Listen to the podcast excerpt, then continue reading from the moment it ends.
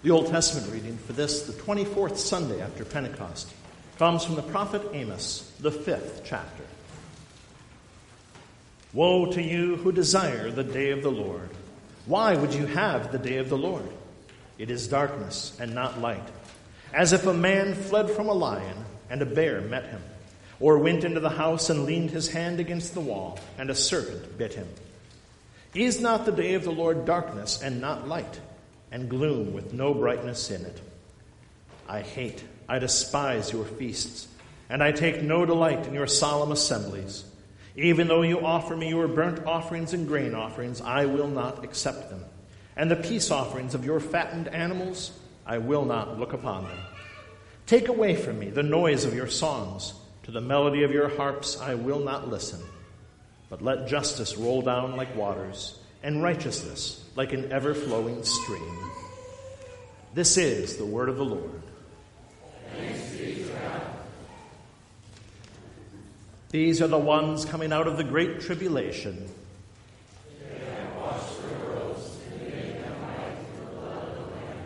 Blessed are those whose strength is in you.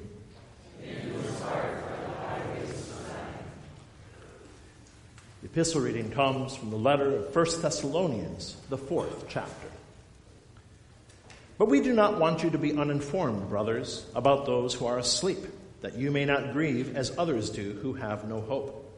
For since we believe that Jesus died and rose again, even so through Jesus, God will bring with him those who have fallen asleep. For this we declare to you by a word from the Lord, that we who are alive, who are left until the coming of the Lord, will not precede those who have fallen asleep. For the Lord himself will descend from heaven with a cry of command, with the voice of an archangel, and with the sound of the trumpet of God and the dead in Christ will rise first. Then we who are alive, who are left, will be caught up together with him in the clouds to meet the Lord in the air, and so we will always be with the Lord. Therefore, encourage one another with these words. This is the word of the Lord. The Holy Gospel, which serves as the text for our sermon this morning, comes to us according to St. Matthew, the 25th chapter. Jesus said, The kingdom of heaven will be like ten virgins who took their lamps and went to meet the bridegroom. Five of them were foolish, and five were wise. For when the foolish took their lamps, they took no oil with them, but the wise took flasks of oil with their lamps. As the bridegroom was delayed, they all became drowsy and slept. But at midnight there was a cry Here is the bridegroom! Come out to meet him! Then all those virgins rose and trimmed their lamps. And the foolish said to the wise, Give us some of your oil, for our lamps are going out.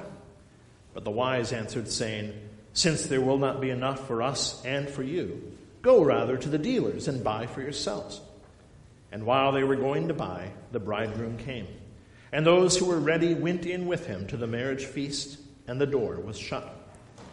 Afterward, the other virgins came also, saying, Lord, Lord, open to us. But he answered, Truly I say to you, I do not know you. Watch therefore, for you know neither the day nor the hour. And this is the gospel of our Lord. Praise, Grace, mercy, and peace to you from God our Father and from our Lord and Savior, Jesus Christ. Amen. When are Grandma and Grandpa going to be here? I asked. Sometime this afternoon, was the answer. But when? When? I can still remember the tension, the agony, the uncertainty as a kid waiting for a visit from Grandma and Grandpa. Running to the front door every time I thought I heard a car. Jumping on the back of the couch to look out the front window at random times just in case. Being distracted and antsy all afternoon, waiting waiting, waiting for those beloved visitors.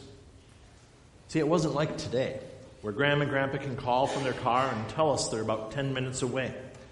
This was an entire afternoon of agonized waiting, wondering, fearing that maybe somehow I'd miss them and they would turn around and leave. It never had before, but who's to say this wasn't going to be the first time? And then finally, on my 78th visit to the window. Oh, joy of joys. It's that most glorious of all sights a blue Pontiac station wagon sliding up to the curb in front of our house.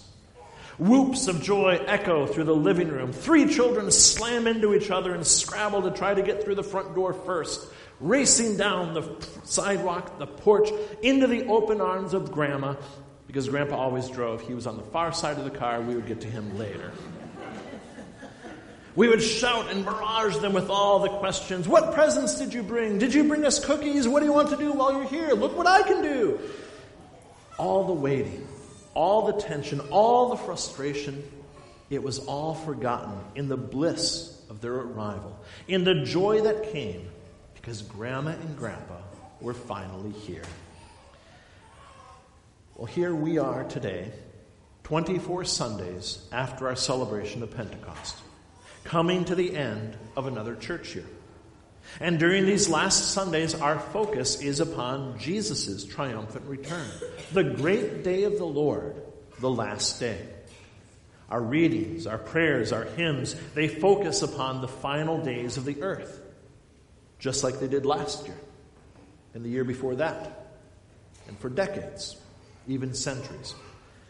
For so long now, the church on earth has eagerly looked forward to Christ's return, wondering, when will Jesus get here? As we look around, we see so many things in the world that make us think the end must be near. There's terror, there's pain, there's suffering and death, darkness, persecution, earthquakes, disasters, the list goes on and on. And we seem to be checking off so many items from Revelation every time we see the news. We hear the readings of these last Sundays of the church year and we think, aha, well, that's referring to this situation, and that part's about this, and oh, look, there's the Pope. It's all being fulfilled, we say in our minds. Jesus is going to be here any second now. And yet, as of the writing of this sermon, he has not yet come and still hasn't. And so we sometimes lose hope. We sometimes think that Jesus is not actually coming. We think in our minds, maybe he has forgotten about us. Or maybe he never actually meant to return, that it was all a metaphor and the earth is just going to go on until it eventually runs its course and runs itself out. And then the satanic thought creeps into our head that maybe Jesus doesn't even actually exist. And so there's no way that he could return. And being sinners and doubters, the longer we wait, the more we entertain these foolish thoughts and lots of others. As a child waiting for grandma and grandpa, I was focused only upon their arrival. Nothing else mattered that day, and I, anything that I was doing, it could be dropped in an instant if I thought that they were here. But when it comes to Jesus, we are far more distractible. We find ourselves listening to the world's ridiculous arguments against God. We get caught up in all the latest celebrity gossip and sports talk.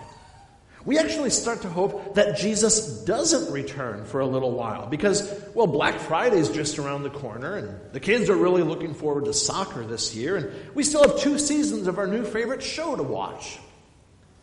And so, like the foolish virgins in our gospel reading today, we drift off to sleep, letting ourselves get too comfortable in this world, not looking forward to our duty when Christ returns, starting to think that it would be just fine if God actually did go back on his promise to return because, hey, we're cozy, we're happy, we're content. But God does not forget. God always keeps his promises, and the day of judgment is indeed coming. Not on our terms, not on our timetable, but on his. In our Old Testament reading from the prophet Amos, God chastises his people for wishing for the day of the Lord. Not because they shouldn't look forward to his return, but because they weren't ready like they thought they were. They assumed they had a free pass because of their bloodline or the fact that they observed certain days or they went through certain motions. They were doing things that seemed pretty churchy. But that wasn't it. It's about a right faith, not blood, not ceremony, not what we think looks good. And the people of Israel, they had turned from God's word and they had turned hard. They were becoming rich and greedy, living lives of luxury and assuming that it would never end, putting their faith in their wealth. They were more concerned with their businesses and day to day life than they were with God's Word. That was secondary. And sure, we'll go through the motions, but here's what we really love. They were chasing after false gods, trying to make the true God more worldly, more acceptable, more like themselves.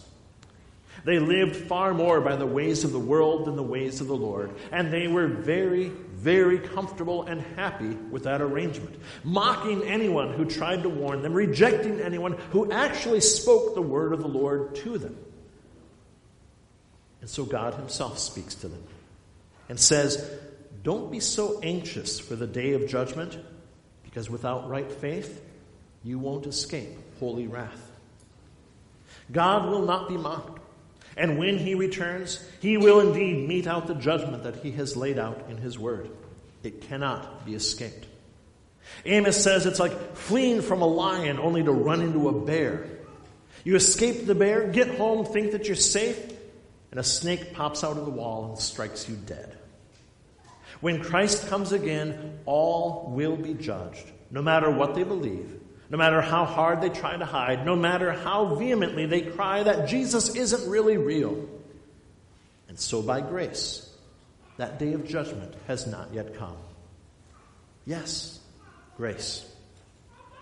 Every day that Jesus does not come is another day of grace, another chance for unbelievers to hear the Word of God and be brought to Christian faith.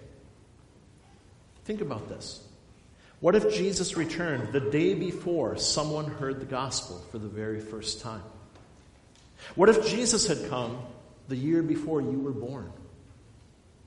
Every day that this world exists, no matter how evil and wretched and painful it may seem, every day is another day to share that blessed gospel message of Jesus Christ, of his free gift of salvation to tell people about the gift of redemption that comes only by grace through faith in Jesus Christ alone.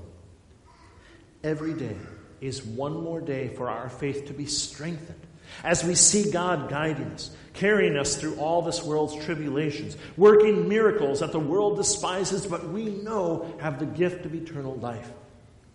Every day is a day to give thanks to God, to repent of your sin, to boldly bring His word of law and gospel into a world that so desperately needs it. We might lose hope. We might lose focus. We might forget about Jesus' promise to return, but He never does. The great day of the Lord will come, not when we expect it, not when it's convenient for us, not when we want it to but it will come. And so Jesus gives us that blessed warning and, yes, even command watch, be ready, be faithful in season and out, knowing that Jesus truly will come again. Do not put off hearing God's word, assuming that there will be time later, but hear the word gladly. Put it into practice in your life. Share it with those around you. Be filled with his precious gifts of word and sacrament so that your lamp may shine out so brightly no matter how dark the world gets. Do not grow weary of doing good, of keeping God's pure word at the very center of all you do, even if the foolish world mocks you for it. Now, how can we do all this? Well, not by our own strength, that's for sure. Only by the power of the Holy Spirit can we truly be ready when Christ returns. And when that day comes, everyone will know it. There will be no doubts, no question if we accidentally missed it.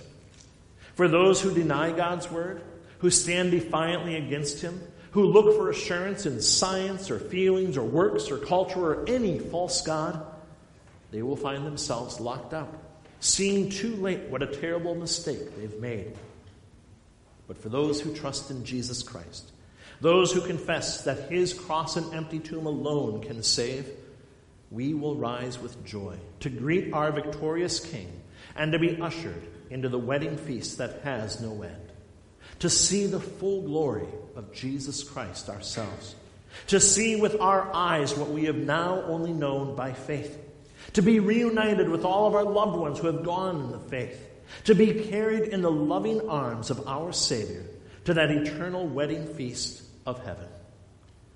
We will forget all about the pain and suffering that we've endured, the jabs and japes of the world around us, and we will continually rejoice that Jesus Christ is here and we are His. When will Jesus get here? We don't know.